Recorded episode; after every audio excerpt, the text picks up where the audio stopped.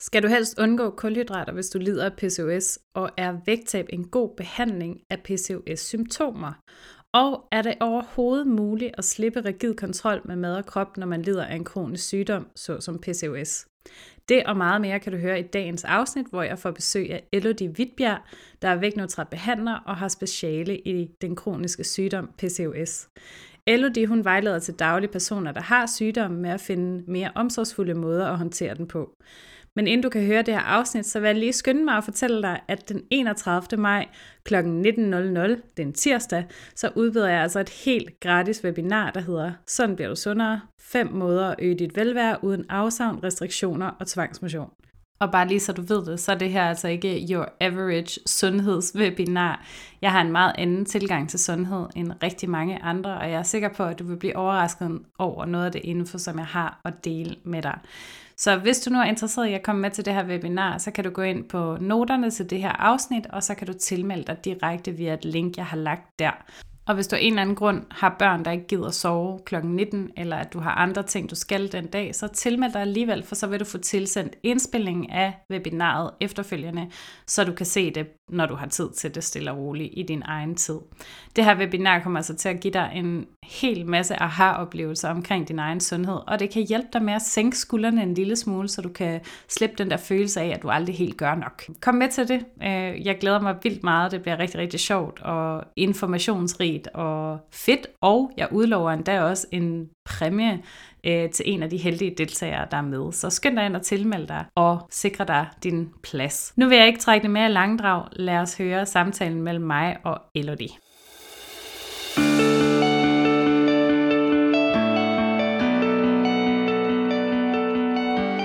Du lytter til det vægtneutrale hjørne med Karin Gonzalez. Podcasten, der kaster et kritisk blik på vores forhold til mad, krop og sundhed. Til dig, der drømmer om at slippe fri fra kropshad, madbesættelse, evig vægttabsforsøg, sundhedshets og kronisk dårlig samvittighed. Velkommen til. Så ja, jeg vil gerne byde velkommen til dig, Elodie. Tusind tak, fordi du vil være her i dag. Ja, tak, og tak fordi jeg må. Jeg tænker jo, at der nok sidder nogen derude og lytter, som ikke rigtig ved, hvem du er. Øh, og derfor så tænker jeg, om ikke du kunne tænke dig at starte med at fortælle en lille smule om, hvem du er, og hvad det er, du laver, og hvorfor du er her i dag. Ja, jamen jeg hedder Elodie, og jeg bor i Aalborg.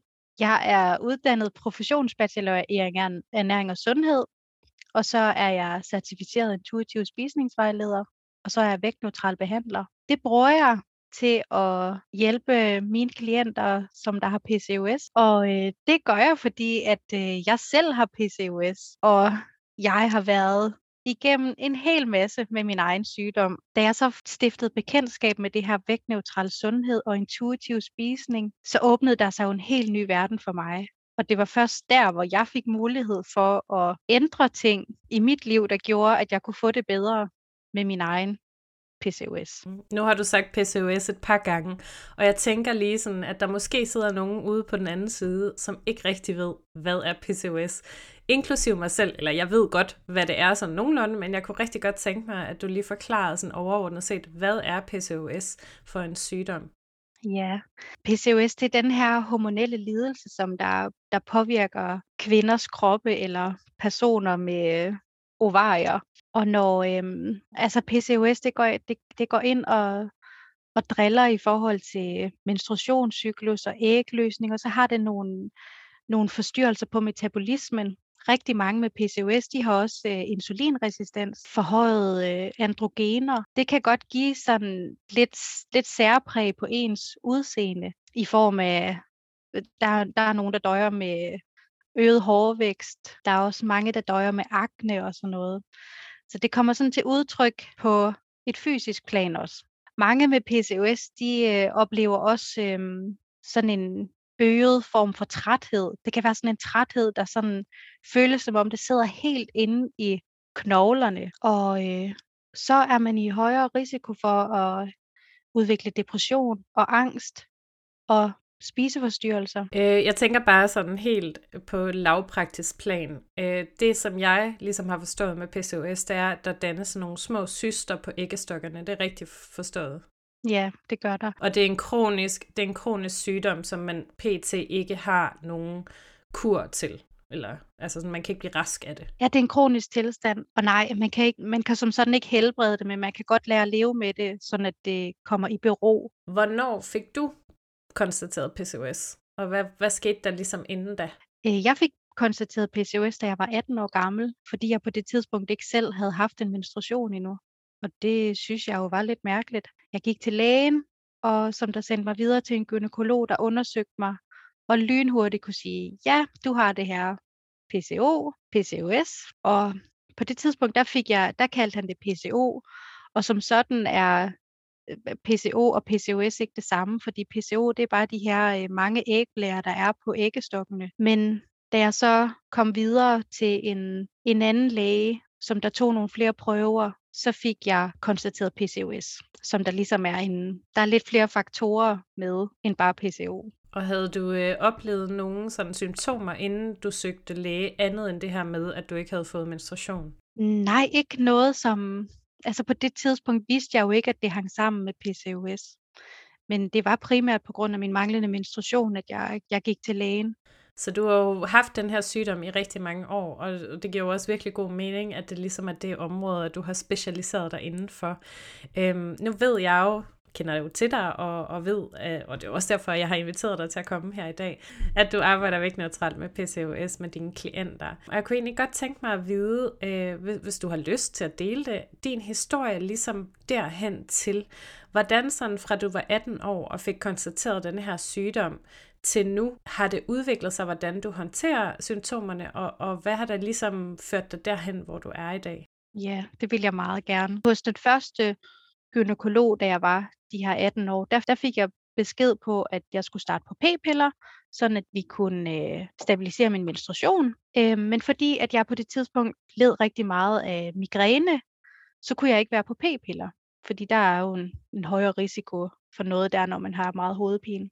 Så det stoppede jeg med igen. Så nåede jeg vel lige at opleve at have et par menstruationer, der så var kunstigt sat i gang af de her p-piller. Og så derefter så øh, stoppede det igen. Så var det først, da jeg blev omkring 22, tror jeg det var, at så begyndte, så begyndte den at komme, men altså virkelig uregelmæssigt, og der kunne godt gå et halvt år imellem, og så jeg kunne overhovedet ikke regne med noget som helst. Så møder jeg min nuværende mand, da jeg var 24. Lige pludselig, så var jeg bare gravid. Det var, det var jeg jo lidt i chok over, fordi det havde jeg jo fået at vide, at jeg ville få svært ved. Men på samme tid, så var der bare heller ikke nogen tvivl om, at vi så skulle have det her barn, selvom det var meget tidligt i vores forhold og sådan noget. Fordi jeg havde jo jeg havde sagt til ham, at jeg nok ville ville få svært ved at få børn, eller det havde jeg fået at vide. Det ved jeg ikke, det synes jeg bare, han skulle vide, selvom at vi ikke havde kendt hinanden særlig lang tid. Og så lige pludselig, så stod vi jo der med en positiv graviditetstest, og så var det da starten på et helt andet liv for os begge to. Egentlig ret hurtigt efter, at vores ældste barn, han så øh, er blevet født, der snakker vi om, at det kunne være,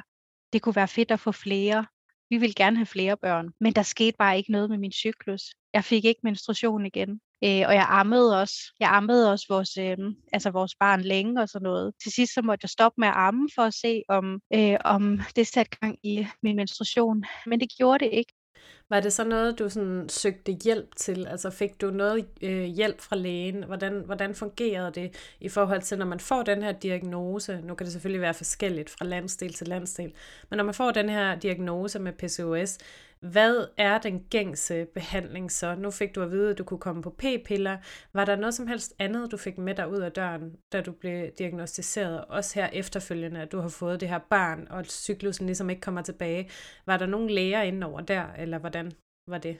Nej, det var der nemlig ikke før senere, fordi at, at jeg havde det sådan på det tidspunkt, at det skulle jeg kunne klare selv. Jeg havde jo googlet og googlet og googlet og fundet alle mulige råd og vejledninger og kostretninger, som jeg skulle følge, og det prøvede jeg også. Men som jeg også har skrevet tidligere ud på min egen profil og sådan noget, så har jeg jo jeg har haft en meget svær spiseforstyrrelse, siden jeg var 16, til jeg var de her 21-22. Der var det sådan, det var, det var virkelig virkelig meget spiseforstyrrelse. Og sådan en spiseforstyrrelse, den, den går jo ikke bare sådan over, der, man vil jo typisk blive ved med at tage nogle mønstre med livet igennem. Altså, og i hvert fald for min hjerne og mit sind, der var det her med de her kostretninger, jeg skulle følge, det var bare guf for min tidligere spiseforstyrrelse. Og jeg kunne godt klare de her kostretninger og de her restriktive diæter i kort tid, men det havde altid kæmpe bagslag bagefter. Og de her diæter,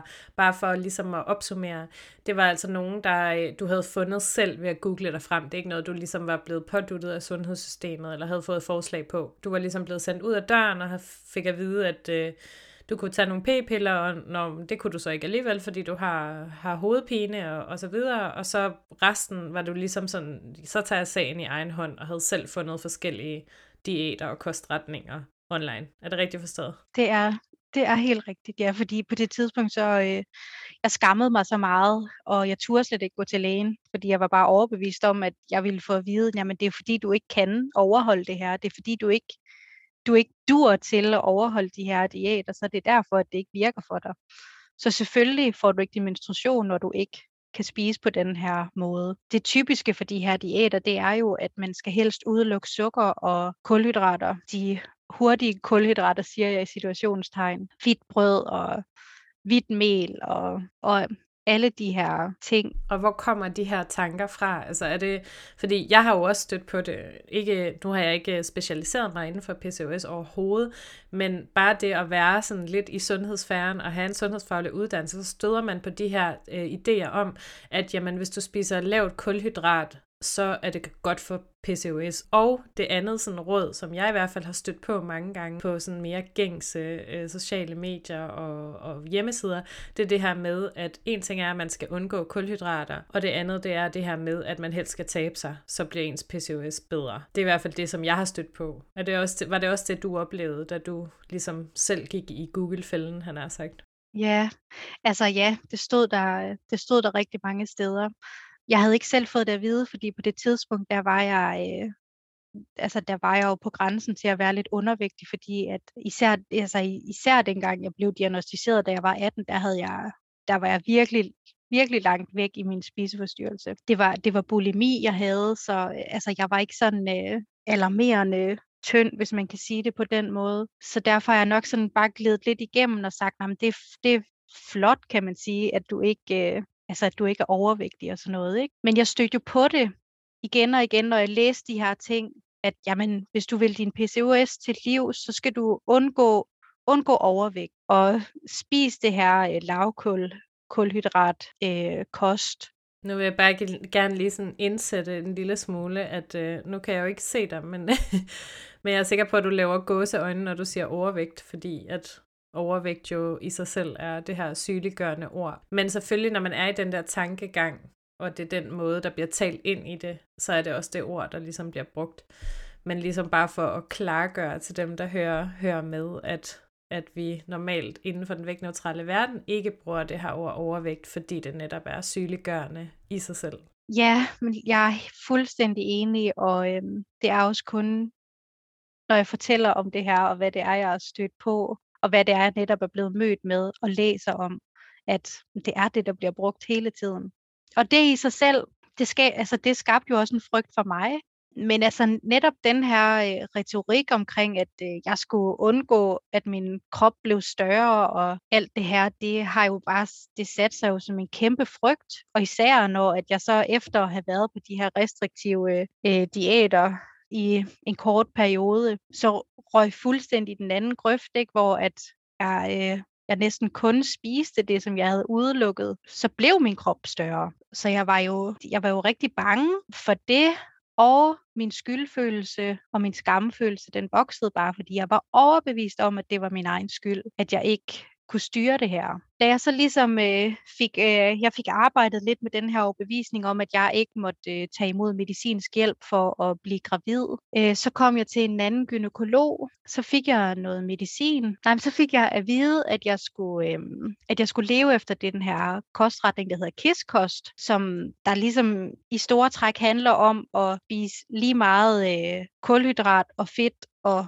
protein og kulhydraten skulle selvfølgelig kun være det, man kalder lavglykemisk, som der ikke har så stor påvirkning på blodsukkeret. Så uden ligesom at undersøge min historik med min spiseforstyrrelse og den her forstyrrede spisning, så fik jeg bare at vide, at det er det her, du skal gøre, og så blive gravid. Men på det tidspunkt, der kunne jeg, jeg kunne ikke mere. Altså, jeg kunne overhovedet ikke sådan øh, udelukke noget, uden at jeg sådan minuttet efter bare cravede det totalt. Så derfor nåede jeg til sådan et punkt, hvor jeg sagde, nej, men altså, det dur jo ikke det her. Jeg har det jo ikke, øh, jeg har det ikke godt. Jeg, altså, jeg havde det forfærdeligt med mig selv. Og jeg, jeg turde heller ikke rigtig at være ærlig over for min læge og sige de her ting, at altså forklare ham, at jeg havde faktisk virkelig, virkelig svært ved at overholde det, fordi at, at ja, det her med, at minuttet efter jeg havde tænkt, at det må jeg ikke få, så cravede jeg det bare, og så var der ikke noget at gøre. Jeg kunne ikke stoppes. Og det er jo en helt klassisk reaktion på slankekure, og det lyder sådan en lille smule som om, du er kommet dertil, hvor at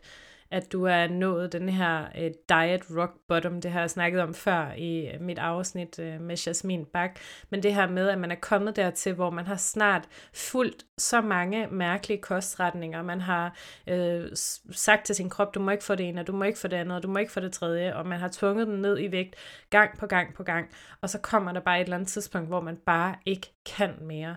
Og det er jo også en helt normal reaktion på restriktioner, det her med, at når vi siger, at det her er forbudt, det her må du helst ikke spise, det her skal du lade være med at spise, så bliver kroppen og hjernen meget mere optaget af, jamen så er det bare det, jeg vil have, og så skal det bare være nu, og når du så endelig giver dig selv lov til at spise det, så er det rigtig svært at kontrollere og styre. Så jeg tænker jo, at, at du måske var kommet på det tidspunkt til den her diet rock bottom. Er det noget, du kan genkende? 100 procent.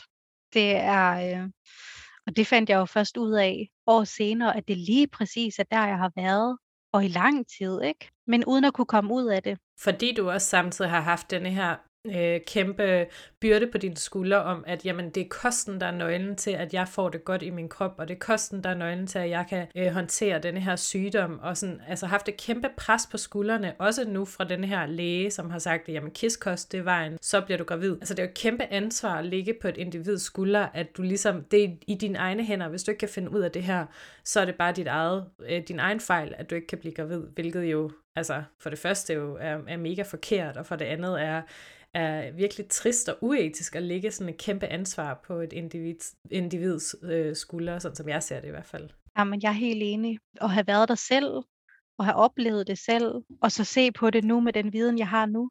Jeg vil ønske, at jeg havde vidst det, som jeg ved nu dengang, men sådan lå landet jo ikke. Det lykkedes mig heldigvis at blive gravid ret hurtigt på det her medicin, jeg fik. Og jeg tænker, at jeg, jeg har nemlig den type PCOS, hvor jeg har insulinresistent. Øhm, og det var jo på ingen, på ingen måde fik jeg jo mulighed for at, eller havde jeg jo mulighed for at, at balancere det, kan man sige. Altså komme det til livs, fordi at min, min spisning var så øh, kaotisk, ikke? Og havde ikke tillid til lægen så jeg kunne ikke sige det til ham. Så det her kiskost, det hjalp mig overhovedet ikke. Det gjorde det bare meget værre, ikke? Og hvordan, hvis jeg nu sådan lige tager min faglige hat på, nu ved jeg jo, at du også er en fagperson, er der noget i den her kiskost? Altså, altså er, ligger der en evidens der, der siger, at det hjælper mod PCOS? Eller hvordan er evidensen? Noget, du har kigget på? Ja, det har jeg kigget på. Nej, der er virkelig meget sparsom evidens for det. Der er ikke lavet særlig mange studier på det, også fordi at det, er, altså, det læner sig jo lidt op af de her gængse vægttabstudier, vægttabsstudier også, at perioden for det, den er kort, så man kan ikke rigtig sige noget om det på længere sigt. Og også fordi, at det er meget restriktivt, så det virker for de fleste ikke særlig lang tid, så derfor øh, altså, er det næsten umuligt at lave lange studier på det. Ikke? Og det er jo, og som du selv siger, det er jo klassisk vægttabstudier, det er det her med, at man har en periode, hvor man måler på folk, som måske er maks et år. Det er i hvert fald det, de fleste har. Det er sådan et års tid, at man kigger på, hvordan virker det her. Og så lige der, hvor folk begynder at, at sige, nu kan jeg ikke mere, eller at kiloene begynder at komme på igen, så stopper man sjovt nok studiet, fordi så behøver man ikke at sige, at det virker ikke. og, det er jo, og det er jo det, der er problemet i rigtig, rigtig mange vægttabstudier. Det er jo det her med, at vi gør en hel masse ting, ting ved de her deltagere i studiet, for at de skal tabe sig. Og så bagefter konkluderer vi, at det er vægttabet, der har gjort, at de har fået det bedre på den ene eller den anden måde. Men vi kan jo ikke sige, at det er vægttabet i sig selv, at det ikke i stedet for er, at de måske har bevæget sig noget mere, eller at de har spist på en anden måde, end de plejer, eller at de har fået psykologisk hjælp til at øh, hele deres øh, indre. Man kan jo ikke sige, at det er vægttabet i sig selv, der har lavet forandringerne, og, og faktisk viser nogle af de studier, vi har, som er gode inden for den vægtneutrale tilgang, de viser, at man godt kan opnå mange af de samme goder helt uden et vægttab, bare ved sådan at fokusere på at ændre på nogle forskellige faktorer i ens liv. Så det giver jo god mening, at det er det samme inden for sådan litteratur om PCOS, at det er de samme konklusioner, der drages, når vi siger, ja ja, men vægttab hjælper på det her. Så, så er spørgsmålet, okay, men gør det virkelig det, og hvor lang tid hjælper det på det? Fordi vi jo også ved, at vægttab oftest ikke er holdbart som en behandlingsmetode. Og udover det, jamen er det virkelig vægttabet, der har hjulpet de her personer, eller er det det, at de har været mere ops på deres øh, blodsukker måske, eller at de har været mere ops på, hvordan de har sat maden sammen, eller at de har bevæget sig noget mere, eller fået noget øh, psykologhjælp, eller hvad ved jeg. Ja, men jeg er, jeg er bare helt enig. Specielt det her med bevægelse, synes jeg er meget interessant, fordi at det, det er der lavet lidt studier på i, i forhold til, øhm, til insulinfølsomhed og sådan noget, og, og der, der kan man godt se forbedring ved bevægelse i sig selv, hvor det ikke har handlet om kost eller vægttab. Så jeg synes jo, det er meget mere interessant at se på den del, og også tage højde for, at når man så sidder med et altså et menneske foran sig, undersøge, hvad er det, de har? Hvad har de prøvet før på egen hånd? Og hvad ved de selv om deres sygdom? Og hvad har de selv læst sig til hjælper? Fordi der findes rigtig mange øh, myter og forskellige retninger, man kan tage. Og man kan jo ikke sige, at der ikke er noget af det, der ikke virker, fordi der er, der er jo netop nogen, der så har prøvet et eller andet, og så er de blevet gravide, eller har oplevet at få det bedre. Og så bliver det sådan en eller anden så bliver det hypet, at ej, så må alle jo kunne gøre det. Men vi er jo bare så forskellige, så derfor er der jo ikke én ting, der virker på alle. Og den del, synes jeg i høj grad, vi skal altså, være mere opmærksom på, når vi snakker om, at vi kan hjælpe mennesker. Ja, men helt sikkert. Altså, jeg kunne ikke være mere enig. Hvis vi nu vender lidt tilbage til dig selv, Elodie, så var vi ligesom kommet til dertil, hvor du havde nået diet rock bottom, og du havde prøvet den her kiss diæt, og kunne ikke rigtig altså, du kunne ikke holde det og følte en masse skam om at vende tilbage til lægen og sige, det kan jeg ikke, det her. Hvordan er du havnet der, hvor du er i dag, hvor at jeg ved jo, at du har et helt andet tilgang til både hvordan du håndterer din PCOS, men også bare til, til kost og bevægelse og så videre. Altså, hvordan er du kommet derfra, hvor du bare ramte bunden og tænkte, det kan jeg ikke, det her? Jamen altså, jeg skulle jo lige igennem en graviditet mere, og jeg har haft hårde graviditeter, og det har helt sikkert ikke hjulpet på min sygdom. Øh, jeg har haft hyperemetisk gravidarum begge gange, så det vil sige, at jeg har kastet usandsynligt meget op i ni måneder. Nej, det lyder forfærdeligt. og, den, og på det tidspunkt, jeg så har født, så har min kvalme og mit opkast stoppet. Og det har, det har helt sikkert ikke hjulpet på min sygdom. Men da jeg så ligesom havde født, mit øh, barn nummer to her, så mærkede jeg også bare, hvor godt jeg egentlig følte mig, fordi det er jo meget naturligt, når man har haft det rigtig, rigtig dårligt, øh, fysisk dårligt i lang tid, ikke? og man så mærker, at, at det er på en anden måde, så havde det bare så godt. Så var jeg bare opsat på, at ej, men nu, nu har jeg også bare lyst til at gå i gang igen, og, og gøre noget godt for min krop, og komme i form, og komme, nu laver jeg situationstegn igen, komme tilbage til min før babyvægt. Men jeg vidste også, at øh, jeg havde ikke lyst til mere af det der helt strikse noget, hvor jeg ikke kunne styre det. Så faldt jeg over noget, som Anne, Anne Skærbæk, hun havde skrevet om det her med, hvordan hun selv havde haft et øh, svært forhold til mad og sådan noget, og hvordan hun så selv havde helet det og sådan noget. Jeg kan bare huske at tænke, at ja, det kan du sagtens sige. Og jeg var bare slet ikke klar til at tage det ind. Men øh, jeg købte alligevel den her bog, Intuitiv Spisning, og så læste jeg et par linjer og sagde, læs det noget med, at øh, du skal være klar til at lægge vægttab på hylden. Og så lukkede jeg bogen igen, og så tænkte jeg, jamen det må jeg ikke, fordi jeg har PCOS, og hvis jeg gerne vil have det bedre med min PCOS, så skal jeg tabe mig. Øh, så bum, den vej, den dur ikke for mig. Og så skulle jeg lige igennem sådan en vægttabsmølle igen, ikke? og lige opleve det hele en gang til. Det varede meget kort, inden jeg så sagde, okay, nu stopper det. Nu gider jeg simpelthen ikke mere. Og hvad var det, du, du oplevede i den her vægttabsmølle, den sidste vægttabsmølle? Hvad var det, du oplevede der? Det var bare det samme igen. At så skulle jeg øh, igen til at have styr på mængder, og jeg pas på ikke at spise for meget, og jeg blev så overopmærksom, og jeg blev meget overopmærksom på min krop, og følte mig igen meget forkert, og, og til sidst, så var det bare sådan, ej, der må da være andet til livet end det her. Og så åbnede jeg intuitiv spisningsbogen igen, og så slugte jeg den råt, og bare tænkte, hvorfor er der ikke nogen, der har fortalt mig det her før? Det er jo spild af mit liv, at jeg har brugt så lang tid på at gå og synes, at min krop var forkert, og at det var min egen skyld, at jeg ikke kunne øh, altså, spise mere balanceret, vil jeg, altså vil jeg kalde det. Så begyndte jeg at arbejde med det, og jeg var hos en, øh, jeg havde et par konsultationer hos en, en, jeg betalte mig, en professionel, jeg betalte mig til, og så øh, besluttede jeg mig for, at nu vil jeg tage intuitiv spisningsuddannelse, og så vil jeg målret jeg havde halvandet år tilbage i ernæring og sundhedsstudiet på det tidspunkt, så vil jeg målrette resten af uddannelsen til, at jeg kunne arbejde på den her måde. Og det har jeg gjort. Og så fandt jeg ud af, altså den her rejse med intuitive spisning, det var hele tiden sådan i mente, jamen, hvordan får jeg det så bedre med min, øh, med min sygdom? Hvad, hvad gør jeg så?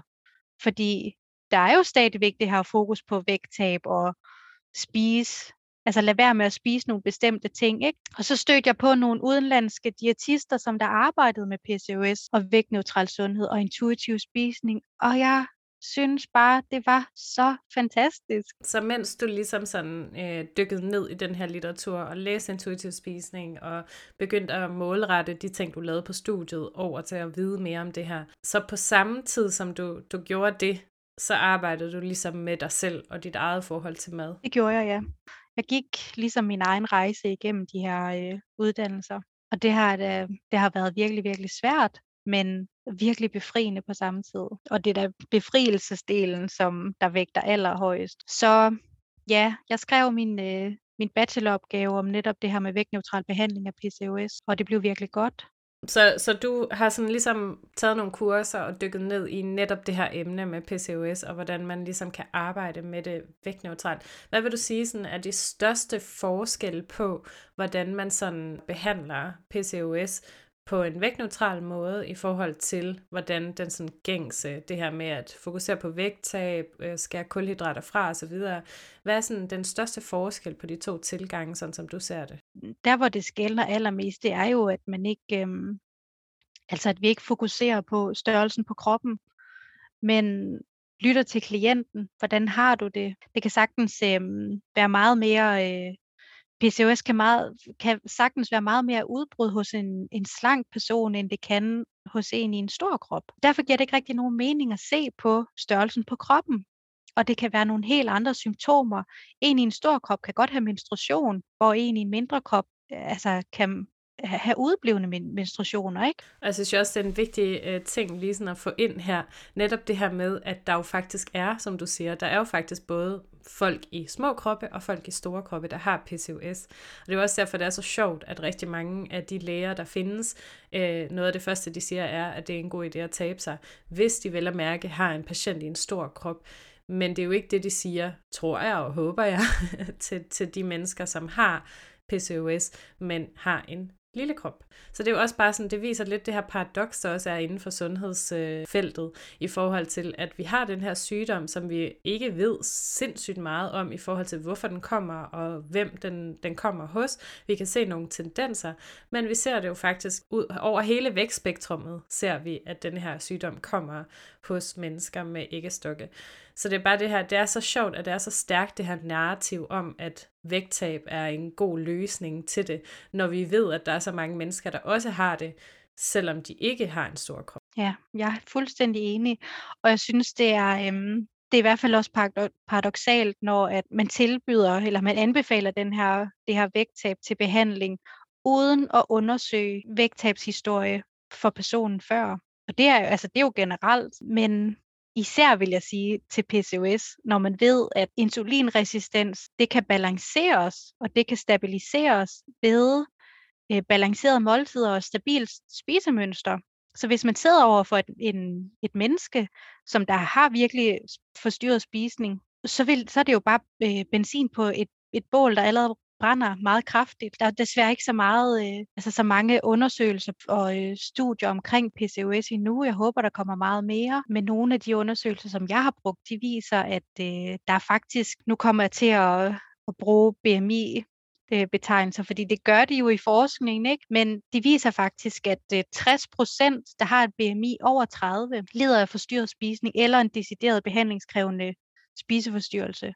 Og det gælder for 40 procent, som der har en BMI under 30. Bare lige sådan for indskyde, dem du snakker om her, det er folk, der har PCOS. Ja, folk, der er diagnostiseret med PCOS. Ja. Så det, at, at vide det i sig selv, det, det burde jo være nok til at tænke, at måske vi lige skal gå en anden vej. End at fokusere hyper meget på restriktive kostmønstre og vægttab. ja. ja, end at, ja, end at fortælle klienten, du skal bare øh, du skal gå hjem og tabe dig, fordi det det ved vi jo også, at størrelsen på ens krop, ej, hvad skal man sige, antal vægttabsforsøg, den stiger sådan stødt i forhold til, hvor stor ens krop er. Ikke? Det viser studier også. Samtidig med, at graden af forstyrret spisning også typisk stiger. Ikke? Så på et tidspunkt, så ville det jo være rart at møde et menneske, der sagde, jeg tænker bare, at vi skal stoppe nu, og fokusere på noget andet, fordi det her, det har du allerede prøvet, og det virker ikke. Og du er ikke den eneste, det ikke virker for. Der er ikke noget galt med dig. Du har bare ikke fået hjælp til at finde din vej. Så nu har du næsten sådan indirekte sagt lidt, hvordan det er, du arbejder med øh, dine klienter, når det gælder at håndtere PCOS. Så det du ligesom sådan allerede har sagt nu, det er noget med øh, et stabiliseret måltidsmønster. Det er også noget med at øh, hvad hedder det, få ro på i forhold til at stoppe alt det der udelukkelse og op og ned i vægt og have fokuset der, og i stedet for at fokusere på, hvordan har du det, og hvad er det for nogle små ting, vi kan ændre på i, i din tilværelse, som måske kan gøre, at de her symptomer bliver lettere at håndtere. Er det sådan rigtig opsummeret og forstået? Ja, det er i stort træk, er det, er det virkelig godt øh, forklaret. Så synes jeg, det er specielt vigtigt at, øhm, altså, at skabe fokus på, hvad er det, hvad er det, der sker, når vi for eksempel taler om, fordi man, altså, man kan godt gøre noget med kost for at stabilisere det her, øhm, den her insulinfølsomhed, og vi kan gøre noget med bevægelse. Så jeg synes, det er meget interessant at kigge på, hvad er det, der er, hvad er det, der er sket, der har skabt en blokering for, at, at det er meget svært at gøre de her ting. Og øhm, for mange vil det også være meget, det vil være en, en trigger at få at vide, at du kan balancere dine måltider. Det i sig selv vil være en trigger, fordi at de har allerede prøvet alt muligt at spise på en bestemt måde. Så bare det at få at vide, at du kan tilføje lidt her, og du kan tilføje lidt der. Hvis ikke man ligesom får arbejdet med den trigger, så kommer man ikke rigtig nogen vegne. Jeg synes jo også, det er rigtig fint, det du siger lige her. Det er derfor, jeg lige vil, vil stoppe dig lidt. Fordi jeg synes, det er så fint, det du siger lige her. Du siger, vi kan tilføje lidt her, og vi kan tilføje lidt her. Og når man kommer fra den her sådan meget øh, diætkulturs tankesæt, eller bare sådan noget som kiskost, eller øh, som de andre gængse madreligioner ude på nettet, hvor at man skal udelukke alt muligt, der handler det altid om, skru ned for det her, tag lidt væk af det her, øh, sørg for ikke at spise for meget af det her.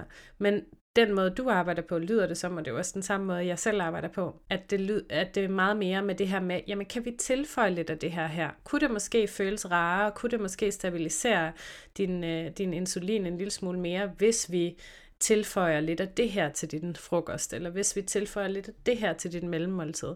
Øhm, så jeg synes jo, tænker jo, at ja, helt sikkert det her med at arbejde med, hvad er det for nogle tankegange, der gør, at man blokerer på, på den slags budskaber, men det er bare så hammer vigtigt, hvordan det er, at vi som behandlere leverer de her forslag til vores klienter.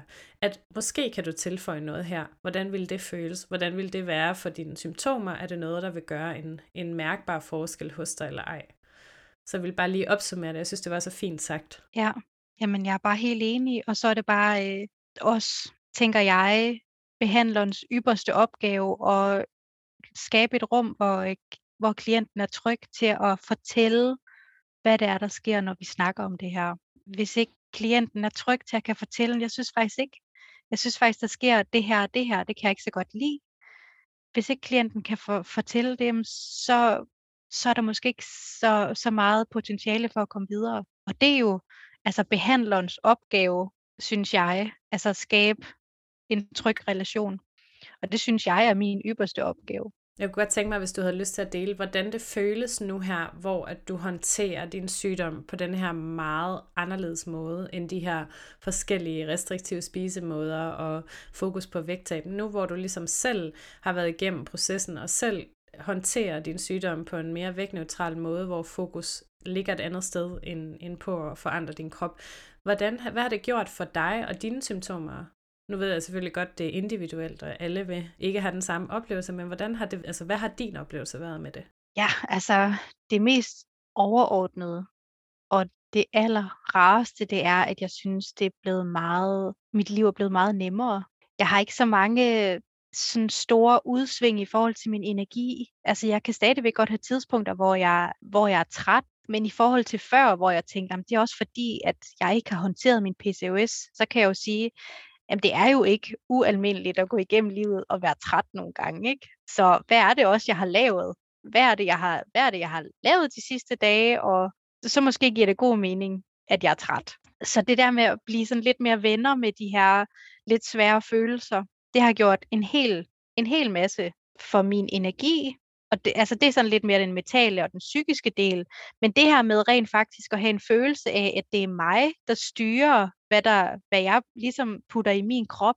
At der er ikke noget, der er forbudt længere. Så derfor har jeg bare sådan, øh, jeg har egentlig frit valg på alle hylder. Og det, det fantastiske, der jo sker jo, når at man kommer dertil, hvor alting det er bare tilladt, det er, at man har også meget større øh, mulighed for at tage lidt af hvert. Så derfor er mit måltidsmønster bare meget mere øh, øh, fleksibelt og mere varierende, end det nogensinde har været før. Og det hjælper mig rigtig meget. Det er sådan rent fysisk, at det kan jeg mærke, det gør noget. Og så er der jo det her med min krop, at den har jo sådan set aldrig været større, end den er nu. Men jeg har aldrig nogensinde haft det lettere i min krop, end jeg har det nu. Og det har både noget med energi at gøre, det har noget med at have arbejdet med, hvordan den ser ud, og hvad er også de kulturelle forventninger, og specielt når man har født to børn, og så overordnet set er jeg bare, øh, jeg har det bare så meget bedre. Hvis du nu ligesom skulle øh, her på falderæbet komme med sådan en opsummering. Jeg tænker, at vi kunne snakke, du ved, så hammerne meget om PCOS, vi kunne snakke om det i flere dage, men øh, jeg tænker, at vi også hellere må sådan begrænse os en lille smule. Så hvis du nu ligesom skulle afrunde og opsummere, hvad vil du sige til en person, som lige har fået øh, konstateret PCOS, og måske har fået en vægttabsbesked, eller en øh, gå på kistkost øh, med ud af døren fra lægen? Hvad for nogle råd, eller hvad for nogle vejledning vil du give den person som det allerførste? Slap af med Google.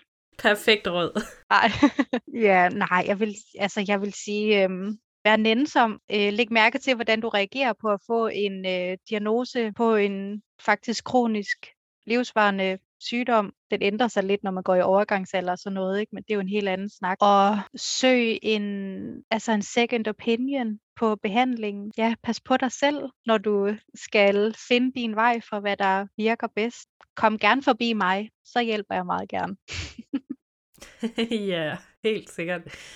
Og hvis jeg lige må tilføje en lille smule her, noget af det, jeg oplever rigtig meget med nogle af de klienter, jeg har, som har kroniske sygdomme, ikke lige PCOS, det har jeg ikke, øh, endnu ikke arbejdet med, og vil klart foretrække, at de hoppede over til dig, fordi det ved du meget mere om, end jeg gør. Men nogle af de klienter, jeg har, som har haft kroniske sygdomme, det jeg rigtig ofte lægger mærke til, den her store skyldfølelse og skam over at have fået den her sygdom, og den her følelse af, jamen det er min skyld, jeg har gjort et eller andet for at fortjene, at jeg har fået den her sygdom.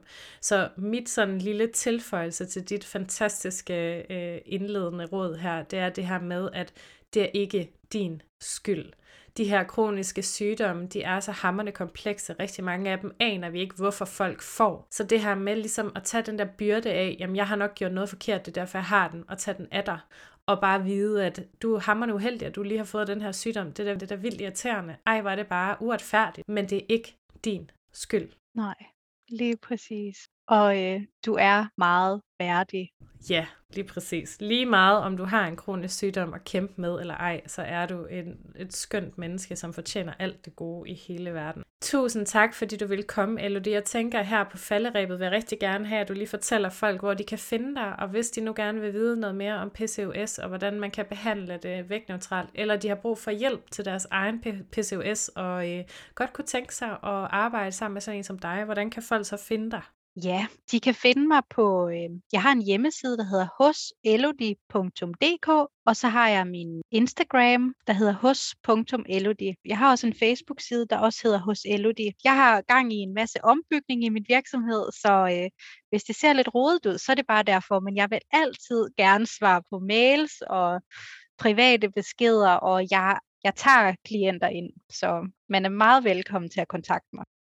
Jeg sætter i hvert fald lige ned i link øh, i shownoterne, eller hvad man kalder det her, episodenoterne, der skal jeg nok øh, linke til Elodie, sådan så I kan finde hende, hvis du har PCOS, og hvis du er interesseret i at høre, hvordan det er at arbejde sammen med hende. Tusind, tusind tak, fordi du var med, Elodie. Jeg håber, alle derude er blevet lidt klogere på PCOS. Det er jeg i hvert fald, så tak, fordi du ville være med i dag.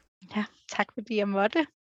Jeg håber, du fik en masse ud af at lytte til den her samtale med Elodie Wittbjerg. Det var alt for denne gang, men inden at jeg efterlader dig, så vil jeg bare lige minde dig om, at du stadigvæk kan få fingrene i mit minikursus, der hedder Slip madstress og lær at spise intuitivt. Og det er altså et kursus, der guider dig til at komme væk fra den her følelse af kaosspisning, komme væk fra det her anstrengte forhold til mad, øh, komme væk fra den her snackskuffe, der bare står og råber og skriger på dig klokken 5 hver eftermiddag. Mit minikursus er en slags kompakt lille pakke, der på under en time giver dig, hvad du har brug for af de fem mest essentielle skridt, til at slutte fred med mad, sådan så at du stopper med at have dårlig samvittighed over det, du spiser, du slipper din madskam, og du begynder at spise i overensstemmelse med dine sult- og mæthedssignaler og med din indre i stedet for dit ydre. Jeg giver dig simpelthen opskriften på det her på under en time, og det koster kun 225 kroner. Hvis det lyder som noget for dig, så kan du gå ind og læse mere om det og tilmelde dig på kurset inde på www.karingonzales.com slip madstress.